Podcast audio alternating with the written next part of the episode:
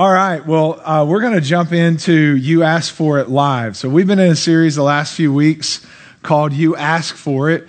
And in this series, I've taken on topics that you ask for.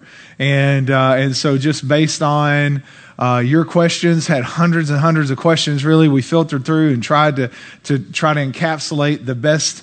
Um, concentration of those through a series of messages. And so today is your chance to ask me your question. If you want to ask a question, we had a great time last night. We had some very difficult questions, very interesting questions. And so we'll probably podcast all three services, assuming they're all going to be different. And so I'm going to start with some while you're getting some questions in, and then we'll go from there. And so, um, and so here's a, here's a question.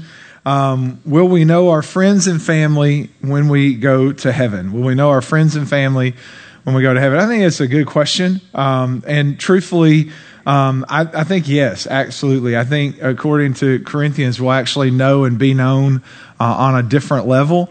And so I think actually in heaven, um, heaven, unfortunately, most of Christendom interprets the Bible as how do you get to heaven instead of the whole story is a restoration story about God restoring creation right? And so heaven isn't a place that we all go to. There is a place where, you know, the Bible says to be absent from the body to be present with the Lord. So there is a place um, that we go to be with Jesus. Uh, if we were to die today and we're in faith, right? So, so we go to be, we are present with Him and, and we call that heaven. And the problem is we think then that the goal is to get there when actually the whole Bible talks about the restoration, that creation is groaning for the revealing of the sons of God, that God wants to actually restore. And so when we interpret the writings of Paul, if we're not careful in, in Christian reality and Christian circle and all this, we always think the Bible is a roadmap to get there instead of how God wants to restore a fallen creation. And so, because of that, we don't go there and start over and forget everything.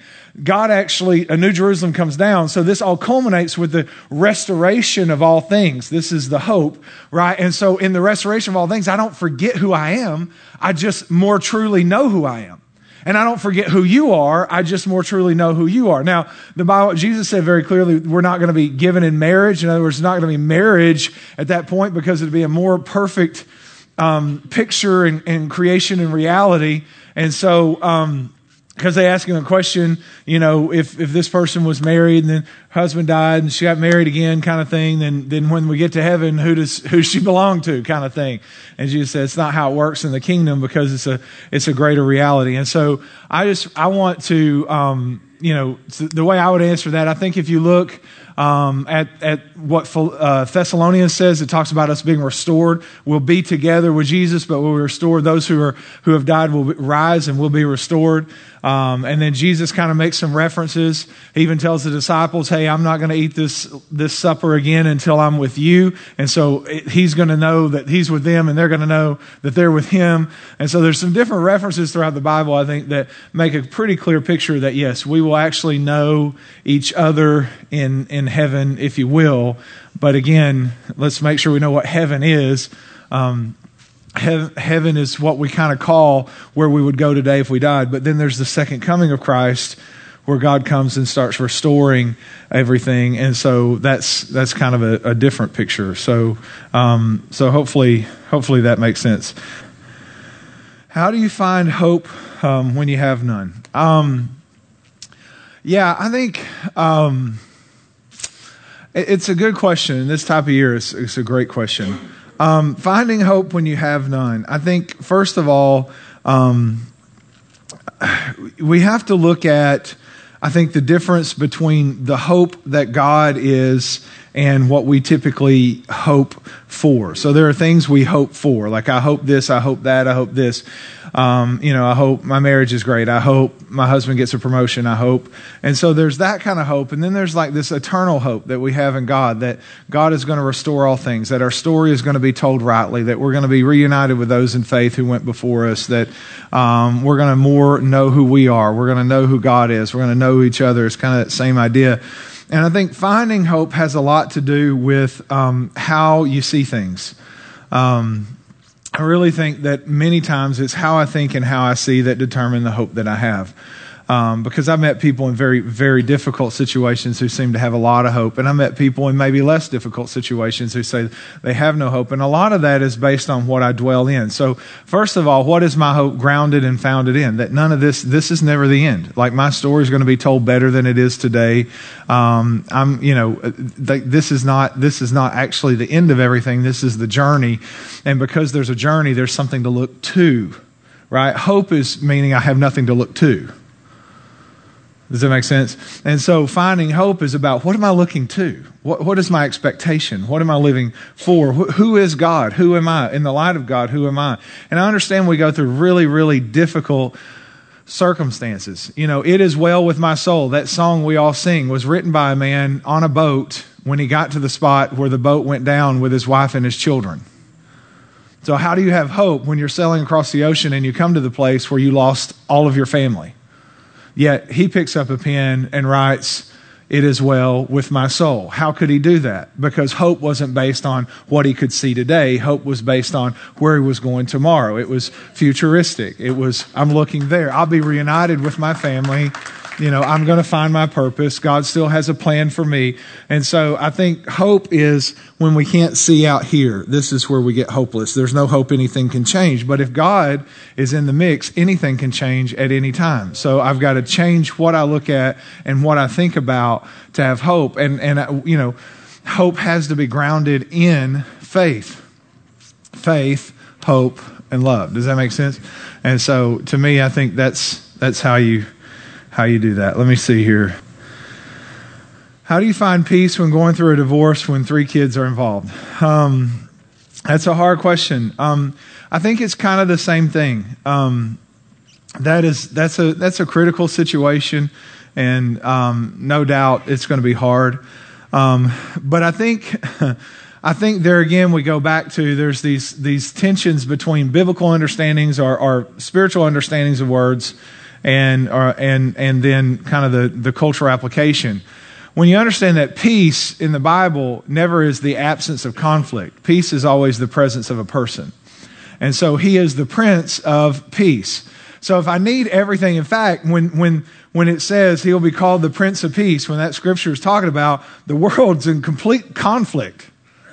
Like there is nothing peaceful. In fact, when the angel said peace on earth, goodwill to men, there wasn't peace on earth. Have you lived here a while?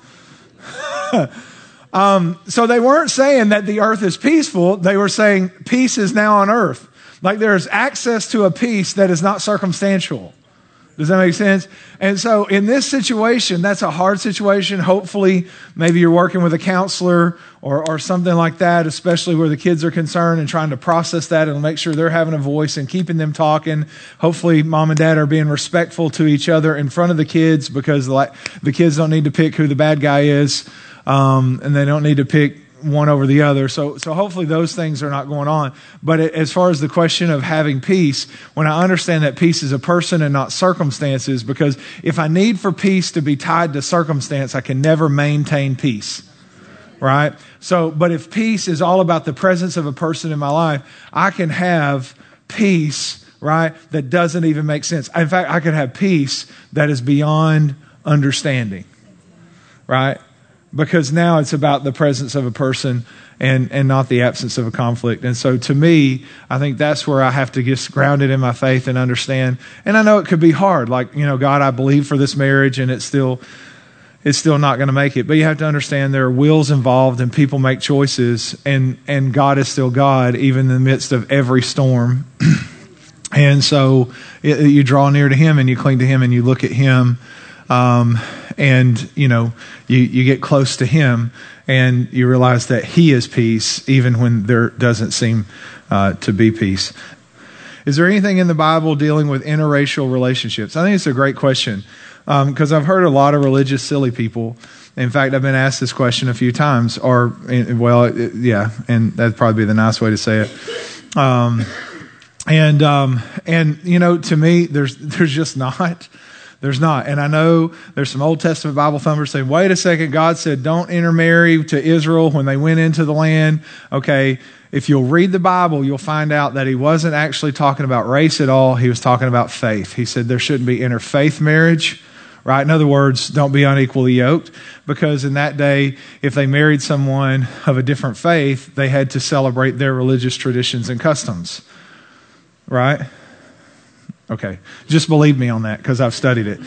And so there, first of all, let me say this. I can tell this while sure. There is nothing in the Bible against interracial relationships. Absolutely no scripture whatsoever. And if anyone misconstrues that, then they're really working hard.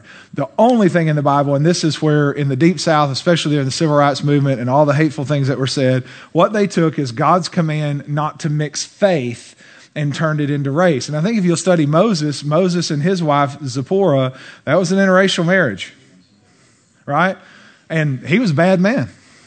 Like he was the one said, "Let my people go," right? So I think God's okay with it. Um, are you with me?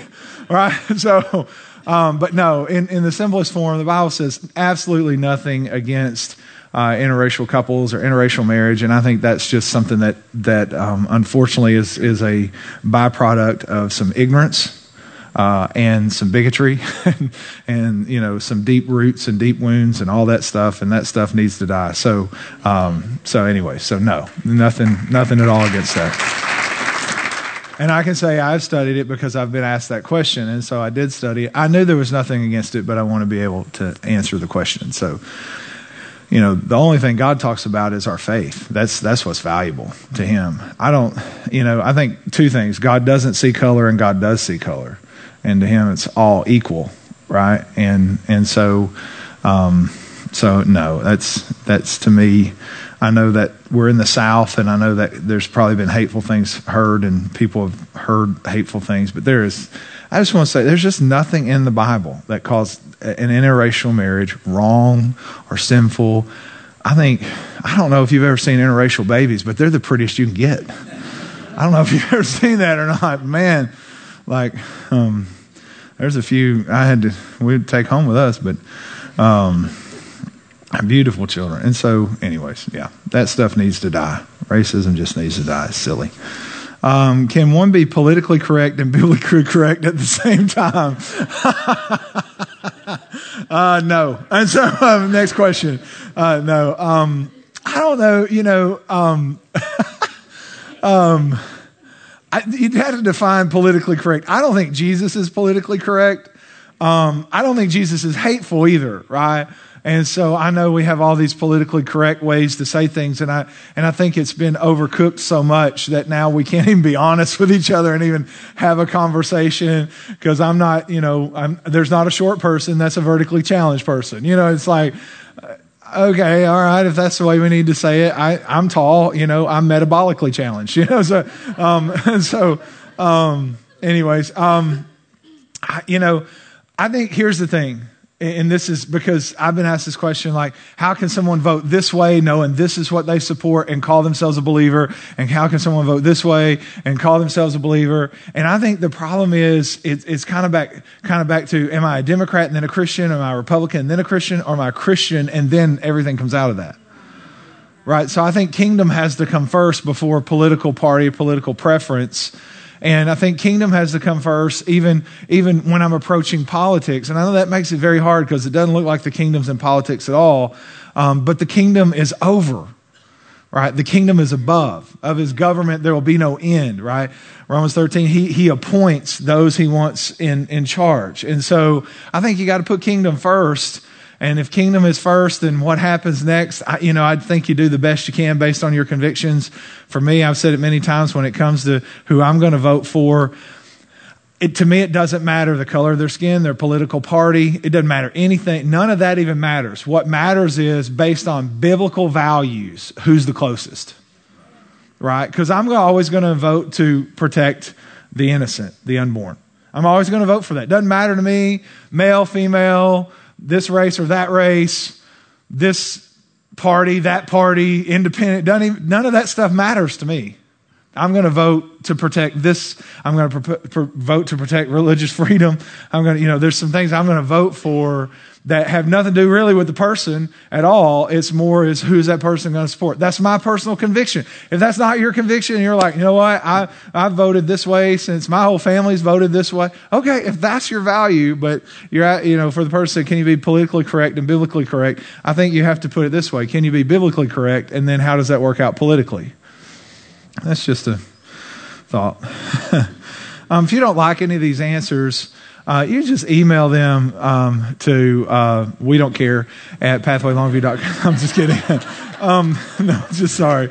Um, I'm, several people have said, I cannot believe you're going to attempt this because, you know, there's no preparation. It's just, yeah. So I'm dealing with, with the spirit of addiction. I feel like I've, I've lost the Holy Spirit. I have, have I lost my relationship with the Spirit? Is he still there? Okay, um, let me simplify. Addiction is not a spirit. So let me help you with that. Um, addiction's a bondage, and it, it, you know, so so they're they're angelic beings, and that can be demonic angelic beings, or or you know, so demons are fallen angels.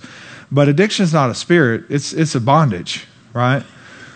Um, and and so once you realize that you're not dealing with a spirit of addiction, you're dealing with a bondage of addiction, then there is a spiritual warfare there, absolutely.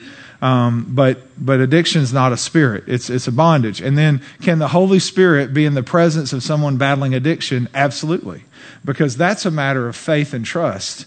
No matter what I'm walking through. And so, when you understand you're not being controlled by a spirit of addiction, you're being controlled by a limbic system which is your body. Addiction, choices made out of addiction are all made, all made from your limbic system. So, your limbic system is the part of your brain that responds and reacts without using the prefrontal cortex. So, you kind of have this, um, this amygdala in the middle of your brain, and then your prefrontal cortex sticks over it, like it sits over it like this. And your prefrontal cortex, that's where we choose relationships and connection, wisdom, rational thought, all those things come out of that all choices of addiction are from the limbic system. The limbic or the amygdala is your fight, flight, freeze, or fold. All right? So it's they some people call it lizard brain because it's the only brain a lizard has. That's why, like if you sneak up on a lizard, they either go or they go or they you know, that's the only things they know how to do, right? they got these three things that they can do freeze, fight, or take off, right? And that's all instinctive. In other words, it's not being processed through a prefrontal cortex. Does that make sense? And so it, we call it being triggered, would be the same. And so if you're dealing with addiction, all addiction, the, the process of addiction is choosing from this. In other words, I'm getting triggered. This is flaring up. It's shutting my prefrontal cortex down. And I'm making decisions I wouldn't normally make if I could think rationally. That's why someone can say, I so don't want to take a hit of heroin and I just keep doing it. And I don't know why, because you're not able to use this because there's some woundings and there's some triggers and there's all this stuff that happens, right? And your brain actually has to be healed. And we have to get the limbic system to not be in control anymore so that you can make rational thoughts and choose things, right? That, that will actually be life giving. So if it's an addiction, you're dealing with brain problems. You're dealing with chemistry. You're not dealing with a spirit, right? Now, I'm not saying there aren't spirits that are tempting and those type of things in their spiritual warfare. So there's two components um, but but just need to understand there's there's two components, and addiction's actually not a spirit. And so, having said that, can I be struggling with addiction and have a relationship with Jesus? Yes. Here's why: it is by grace that you've been saved through faith, not of works. It's a gift of God, so that no one can boast. So my relationship with Jesus is given to me by Jesus' work, not mine, by His performance, not mine, by His grace, not my merit, and He actually maintains. He is my high priest. He maintains my relationship with God. So I have a connection with God based on the performance of Jesus, not the performance of Marty. And because of that, I can have a relationship with God that doesn't change no matter how much I screw up or get right. Does that make sense? And so now God and I can walk through addiction together because He wants me free too. But if you think every time I mess up, I, God leaves me again, the Holy Spirit's left me, and I have to start over again, then you don't even have the spiritual fortitude necessary or, or, or, or the power of God necessary or the faith necessary to understand God will walk me right out of addiction right? He will walk with me right through it. Like when you sobered up, God was still there. right? Because he doesn't leave us or forsake us. Does that make sense? Because our relationship with God is built on faith. So I don't know. Does that help? Hopefully that helps. Can a, can a transsexual who has had a reassignment surgery be saved after going through one gender to another? And if she or he is saved through the grace and truth of God, does he or she have changed back their original sex after salvation? Um, well, so much for easy questions. so, um, you know, I, I, it's, you know, the, it, real story that happens. Um, can, can they can they be saved? Yes, anyone, whosoever will, whosoever calls upon the name of the Lord. Um, can they be saved after a gender reassignment surgery? Uh, yes, they can. Uh, what happens next?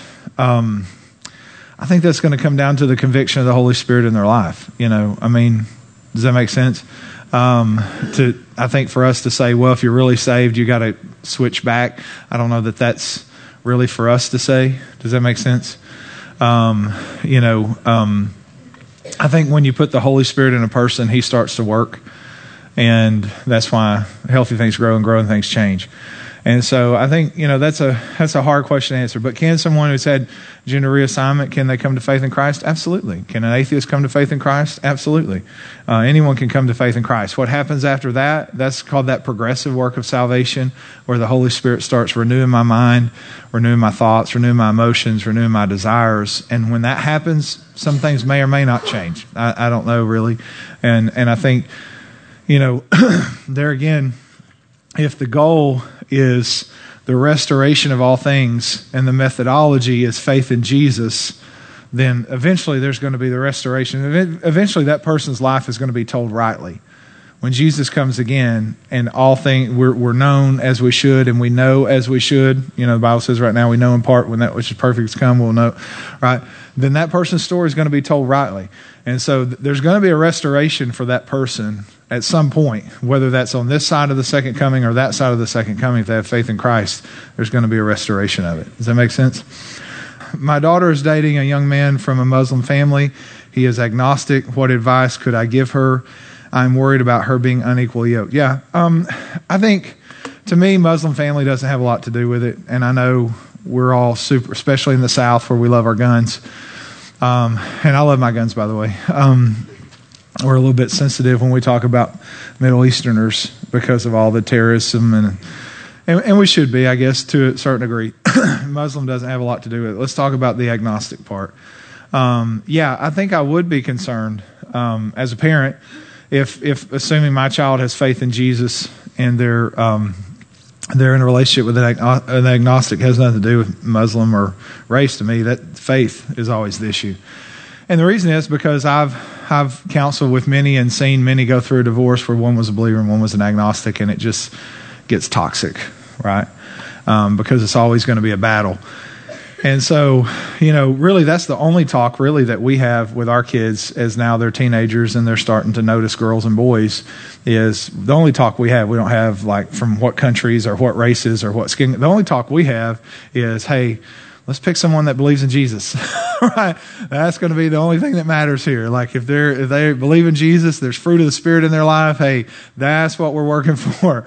And and I think uh, you know here's the hard thing that I know about teenagers um, is. Uh, if you go take it to the mattresses, they'll do it just to defy you because they, they know everything um, right? Because they're teenagers, right? That's why a lot of times you'll, you know, hey, move out, get a job, you know, cure cancer and AIDS and all that stuff before you get to an adult. Right now, while you're a teenager and you know everything, please go do that um, because when you get to an adult, you'll realize how dumb you are. And so, so the hard thing is, you know, what kind of you know, what kind of relationship do you have? Could you say, hey, let's not do this relationship because this is not, I don't know the age, but this is not going to work. But maybe you don't have that place. You know, I think the main thing, keep the lines of communication open, but sit down and talk. And, you know, one thing that younger adults don't think about is tomorrow, you know, right? Because we were all teenagers. How many remember being young and we didn't think about tomorrow right, at all? Um, I would say, hey, so what's this look like if you marry this person and they don't they never go to church with you. They don't celebrate Easter. you know. And and i know the answer is going to be but you know what? I'm going to pray. Okay well let's do this then. Let's not date them. Let's take a step back and let's pray for them. And after they receive christ let's talk about dating them again. Since you've got so much faith for their salvation then it won't matter if you don't date for a year or so. Does that make sense? And so because they'll say, "Oh no, I got faith. I'm praying, Mama, and you know he's going to get saved." And oh, great, great. Well, let's not date because the Bible talks about being unequally yoked and and all that. So let's not date, and let's just pray and support him and invite him to church. And when he comes and gets saved, right? And really, we see the fruit of repentance in his life and the fruit of righteousness in his life. Then you know what? We'll talk about it, right? So, I mean, you, it's hard to reason with a teenager because they know everything, but, um, but I, I, would be concerned. Here's what I do as a parent keep lines of communication open, talk with them about it, try to get them to see the big picture, try to talk to them about tomorrow, how's that going to work out, um, and then pray like crazy. You know, and to me, like I said, it has nothing to do with um, the man being a Muslim, it has everything to do with. Uh, with the agnostic part. And it says my daughter, so it may not be a teenager, maybe nothing you can control. And that's where, again, I just try to process life. Like, ask them, hey, how important is your faith to you? Like, do you think your faith is the most important thing? I mean, because it determines a lot when we're talking about eternity, right? Yeah, it's the most important thing. Then when we're talking about marriage, wouldn't that be the most important common denominator? Right? So, how are you going to have a unified marriage? When one person, ag- I don't think you can be an atheist. I think you can be an agnostic, and I won't get into all that. But, um, but you can't be an atheist because atheists say God doesn't exist, and you can't prove that. So atheism of itself is based on ignorance. But you can be an agnostic to say, I don't know if God exists. To which I would say, well, I could introduce you. Anyways. right? So, mm, how do you trust uh, men again when you have been let down so many times? It's a good question. I, you know, assuming I don't know how you've you been let down. Um, I think the first thing you have to acknowledge, which is kind of presupposed in the question, that you have a trust issue, and it's going to be global. It's not going to be related to men, although men are going to trigger it more. So I think the first thing you have to acknowledge is I have I have an issue with trust. I'm not able to give trust. And I'm not able to give trust because I've been wounded. My trust has been wounded. And that's valid. So let me say, first of all, that's valid. So it's not wrong that you have trust issues. That sounds negative. It's not. That's just factual information from your question. You're saying, hey, I, I just struggle trusting men. And truthfully, if we look, we're going to see you struggle trusting a lot of people. And the reason is we don't trust other people because we're trying to maintain control. Because if we can maintain control, we can limit how much we're hurt right? So I'm not going to trust you. I'm going to stay in control. I don't want to trust you. I want to be in control. If I'm in control of me, I don't have to be hurt again. The problem is relationships don't work that way because once I enter into that realm of trying to stay in control all the time, control is a charade. It's a facade. It's not really possible at all. It's a farce, if you will. And so I can't actually control everything's going to happen to me and what people are going to do and that kind of thing, right? Does that make sense? And so, um, you know, for me, I'll tell you kind of a funny one. There's church people I don't trust and I don't trust them because I was raised as a pastor's child, right, kid, and I saw the worst from church people, right?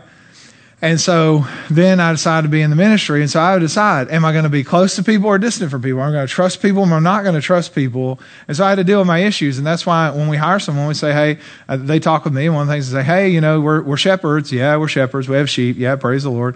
Uh, sheep bite. Even when you're trying to give them medicine, right? And and so um, you know I've we've had people in the church get mad because we we had to pull them in because they were unhealthy, they were toxic, they were hurting themselves, they were hurting other people. We did it lovingly. We said, hey, we want to put together a plan for restoration, but you can't be in leadership right now because you're hurting people. And then they bit me. And and the way they bite a pastor is they bite me, and then they try to see how many people they can convince that I'm the devil right? I don't know why that seems to be. I guess it is the devil. Anyways, uh, you know, you got to ask yourself, like, why do you need uh, to tell everybody I'm the devil when all I did was say you you can't do that? So, but I had to acknowledge that, hey, there may be some trust issues here, and God, how how can I have faith in you? And so then I have faith that no matter what people do, God's going to take care of me, and God will restore my soul, and God will heal me, and allows me to start trusting. And so, if you're having problems trusting men, the first thing you need to say is, I have problems trusting men. I think you've done that And then you need to go to God and say, what do we do about restoring trust? And then I think you, and you're already going to be this way, you have to be cautious with where you place trust. But if you're going to restore trust, you have to trust. Like, welcome to the hard thing. Like, if you ever want to trust men, you're going to have to trust one of them. I think you should be selective about that, but you're going to have to place trust in someone. And if you're going to get in a relationship, you should start that by saying, I need you to know I have trust issues. Um, so, why is the society that we live in trying to divide us instead of unite us? Um, because it makes more money. Right? I mean, it does. I mean, you watch how many racially charged articles they throw at the president, you know, and you know, I'm with everybody else. I wish somebody'd take his Twitter away from him. Or that doesn't sound good at all. His Twitter. Somebody should take his Twitter away from him. oh Lord. Anyways, yeah, I wish he could not tweet anymore. But um, that would be my Christmas wish. But um, but you just look at how many. I mean, if you if you read news articles, they're always going to divide, whether it's race, whether it's socioeconomic class. You know, anytime there's a tax bill push, they're going to immediately divide the classes and say it's better for this class, not better for that class, better for these people, not better for those people. Um, it, you know, it, it's always race, class, religion, gender. Those are all the hot ones. And and why do they do that? Well, I mean, ratings, uh, money. Um, you know, I mean, the government typically, you know, think about this the government typically thrives when people are divided. Right? Right? Wasn't that the problem with the revolution? Is the people got unified and said, no, I don't think we're going to do this anymore? Right? Believe it or not, the whole idea, the Second Amendment and why we can have guns has nothing to do with bad guys. It has to do with so we can maintain peace and we can overthrow our government if we need to. That was why the Second Amendment was, right? The right to bear arms was put in there to protect us against the government, not against a burglar. Right? You know, why, why do you think? well, um, I could get in trouble. I read an article about the Sandy Hook thing, and um, I don't think the Sandy Hook thing even happened. Um, if you if you really study it, they were paying actors to do the interviews, talking about how people had died, and they're not even they're they're paid uh, trauma, traumatic actors. Um, so, anyways, I think it was a political agenda, but yeah. So the government seems to do better when we're not divided. It's just which way they can divide us to get to where they want to go, and um, and then money seems to be made when we're I mean, think about it. As long as we're in fear, man, you can sell a lot of things to scared people, right? I mean, we even do this in Christian circles. Like, you can buy 800 pounds of dehydrated food today because the atomic war is coming. Right? You can watch that on the God channels or whatever, the Christian TV channels, right? Where we'll pray for you, and today we're going to send you this freeze dried food. That way, when the world blows up, you can. All right, yeah, but somebody's to come to your house and shoot you and get your free dried food. You know, I mean, it's just. anyways um, so yeah i think i think the world in which we live first of all we have to understand that there's this whole spiritual war. And i mean since the beginning of time what was the goal of satan? Division. Divided adam and eve divided adam and eve from god divided cain and abel. I mean he is always working division. So there's something bigger um, it's just all the other stuff is kind of puppeteering on his agenda because the, the greatest thing the enemy fears is unity because unity is the highest value of the kingdom right? A kingdom divided against itself can't stand, right? So if I don't want a kingdom to stand, I got to keep everybody divided, right? So if I can keep them divided on race or gender or socioeconomic class or whatever the case may be, as long and you know, just go a little further, I can keep the church divided. As long as I can keep the church divided, I don't have to worry about giving up much of my territory. But where there's unity, where brothers dwell in unity, there God commands a blessing. Psalm 133, right? and there's an anointing produced. And so, if you're Satan and the last thing you want to see is God's kingdom come to earth, then keep everybody divided, you know, in hatred and bigotry and all these other things. Does that make sense? Um, what does the Bible say about tattoos in remembrance of a lost loved one? It really doesn't say anything at all about tattoos in the remembrance of a lost loved one. Um, you know, I, now I got a question last night: Are tattoos right or wrong? Uh, to me, I think you and Jesus just need to work it out. Um, I understand some people say, well, in uh, Leviticus it talks about not um, not marking up your body or whatever, and I think your temple is a body, and I think you need to think. I mean, wisdom, you know, because I've seen a lot of people that had to modify tattoos or change their name or you know, whatever the case may be. Um, I think wisdom means you want to look at that. But, you know, if you're thinking about getting a tattoo to memorialize a loved one, I think that's between you and God. If that's something you want to do, I don't see a problem. The Bible doesn't really speak to it at all, and um, and so if that's something you want to do, I'd pray about it, maybe really think it through, talk about it, um, and then you know let let the Holy Spirit guide you. But the Bible doesn't really the Bible doesn't really speak to that. Uh, how do you know if you're going to to heaven or hell? Um, uh, well. Um, you know, first of all, I think it's a good question because you assume there is a, a heaven and a hell. And we have Bible school students now. I think 70% of seminary students don't believe in hell uh, now. And, um, and so it's, which is silly because Jesus talked a lot about hell. And uh, he made a lot of clear statements about hell. Um, at, at the end of the day, there is a hell, and, and it wasn't prepared for people. So God did, God prepared this place of hell. It was a plan, but hell was a place for fallen angels and Satan. And and actually, hell will be cast into a lake of fire. So there's like a second death. Um, and so uh, we see that in the book of Revelation. And so, who goes in that? Well, according to the book of Revelation, those whose names are not written in the book of life. In other words, they've not received life. Jesus said, I've come that you might have life. So, Jesus came offering this thing called life. You know, we, we call it salvation, called a lot of things, but the problem that Jesus was trying to solve um, was not the problem of bad behavior. The problem Jesus was trying to solve was the problem of death, right? When Adam and Eve sinned, they died. So that's the problem. And dead people do a lot of things to try to feel alive. And that's what we call sin. Right?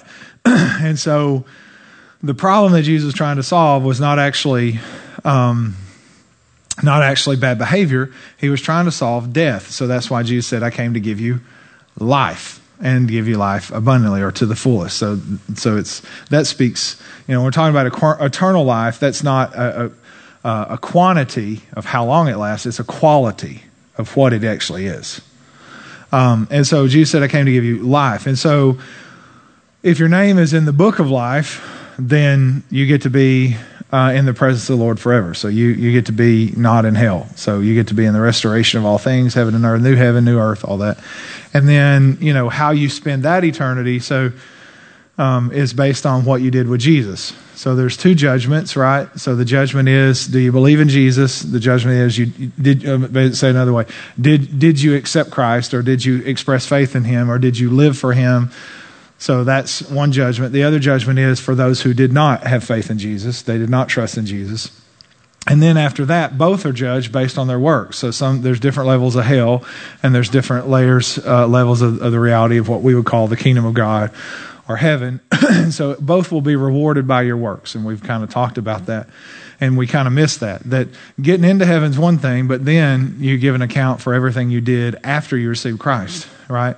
So, you know, over here you could have a, an agnostic who's a really good person, but they never express faith in Christ. I think their hell looks a little different than Adolf Hitler's, right? Because I think, and the Bible makes this clear, by the way, that both are judged based on their works.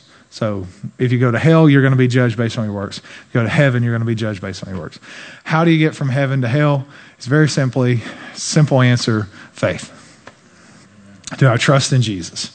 And, and I want to go, there was a phrase, I think it's in the original King James, where they said, believe on the, na- on the Lord Jesus, believe on the, on the Lord. And I like the word on instead of in. I like the preposition there. And the reason is because a lot of people say, well, I believe in. Well, you know, when my kids little, they might have believed in Santa Claus, right? But there's a difference in believing in something, right? Some people believe we landed on the moon. Some people still don't think we landed on the moon, right? But there's a difference in believing in certain things, right? Some people really believe in ginkgo biloba and feel like it helps their memory. There's a difference in believing in and trusting on, right? One is, yeah, I believe in that, that thing, and one is, I've, I've built my life on it. So in and on, in and on. Does that make sense? And, and I think there's a lot of people that think they're saved that probably aren't. And in the Bible Belt, we have a lot of them. Because grandma prayed, and I believe, I believe in a God. All right. Well, having faith, what does faith always produce? Obedience. If there's nothing in your life that is changing around what God requires or is speaking to you, there's no obedience in your life, you're not really saved. You know, you might as well believe in an Easter bunny. Was that too harsh? No, I think it's true. And so I think there's a lot of people who think they're saved because, well, I believe there is a God. There's a difference. Um, let me help you one. You believe there is a God? Great. So does Satan and all, his, all of his angels. That's scripture. Like they all believe in God and they're all going to go into the lake of fire. All right. So there's a difference in believing in and believing on and trusting on the Lord Jesus Christ and letting the Holy Spirit work in me and change me and grow me and produce fruit unto righteousness. And I think this is the danger of religion. So many people think, well, I prayed the prayer. Okay. There is no sinner's prayer in the Bible. There is a committed lifestyle to Jesus Christ where he becomes everything or nothing at all. That's what's in the Bible. No sinner's prayer, no magic words, no fairy dust, no I get to heaven, you know, if a rainbow poops, none of that kind of stuff. what is in the Bible is faith on the Lord Jesus, which changes my life forever, causes me to live a different way, causes me to go a different way, causes me to become a different person. That is trusting and believing on the Lord Jesus Christ as opposed to believing there's a God somewhere, and because I believe there's a God somewhere, we're okay. You know, Jesus said, I'll say in that day to many, Depart, for I never knew you. And they'll say, Hey, we prophesied in your name. Right? So now we're talking about church people. Hey, we did all this great stuff in your name. He says, Great to do stuff in my name, but you needed to believe on me. You needed to believe on me. And so, um, so anyways, I think, so how do we get to heaven or who goes to hell It's determined by who has trusted on the Lord Jesus Christ and is letting the Holy Spirit work in them and transform them, and they are following Jesus with everything that they have, right? Those, those are the people that are going to be with God in heaven. And the people who have not had that faith and they've not trusted on the Lord Jesus Christ, those are the people that unfortunately are going to end up in hell. And by the way, God doesn't send you there. You get to pick. Everybody gets to pick. Hell is just reserved for the people where God respects your choice not to be with Him. Right? Because that's another question. How could a good God send people to hell? He doesn't. In fact, God, uh, from the time you've been born, God's thrown out roadblocks. And so, uh, this church is a roadblock. Your grandma's prayers is a roadblock, right? Your parents' faith is a roadblock. Uh, the Christian evangelist is a roadblock. Uh, the pastor, you know, your Sunday school class, your friend, your teacher at school, you know, the, the Christian radio. God has thrown out roadblock after roadblock after roadblock after roadblock after roadblock. Even the Bible says, even the stars, all of creation declares the glory of God. So if you've ever walked outside, breathed there, looked at a star, looked at a tree, saw a deer run by, God is throwing out a roadblock to say there's something bigger than you, and you should stop and recognize and have faith in it. And so God has never sent anyone to hell, but He will certainly respect your right to not choose Him. So, does that make sense? All right. Praise the Lord. I feel like that was fun. You guys doing all right? Why don't you stand? We'll call that. Let me make sure. I think that was the last one they were going to send me. Yeah, last one. Yep. So, all right. And so, how do you know? How do you know if you're going to heaven? How do you know if you go to hell? The Bible says, when I come to faith in Jesus, His Spirit bears witness with my spirit. So, there is an inner witness. There's something in here that's changed, and I start to live a certain way, start to do certain things differently right? Because there's an inner witness in my spirit that I know I've received Christ. It has become real to me. It is, it is right? It's something alive in me. That's, that's how I'm supposed to know. And if I haven't had that experience, I may be stuck in this religious trap of just assuming because I go to church or think there's a God that I'm saved. And the Bible says that with our heart we believe and with our mouth we confess. That's where we get there. Like when it becomes a core issue of my being inside me, I believe, and that's what comes out of my mouth. That's where salvation, Romans 9, uh, 10, 9, and 10. Right? With the, with the heart one believes unto salvation, with the mouth confession is made unto righteousness. Um, that's how I, that's how I know. There's something in, in me that knows that I am in Christ and Christ is in me, and now a new life has begun, and now I work it out. Now I work it out. Not everything's perfect. I don't have it all right. I just know something new has started, right? And so, will you bow your heads and, and let me pray with you?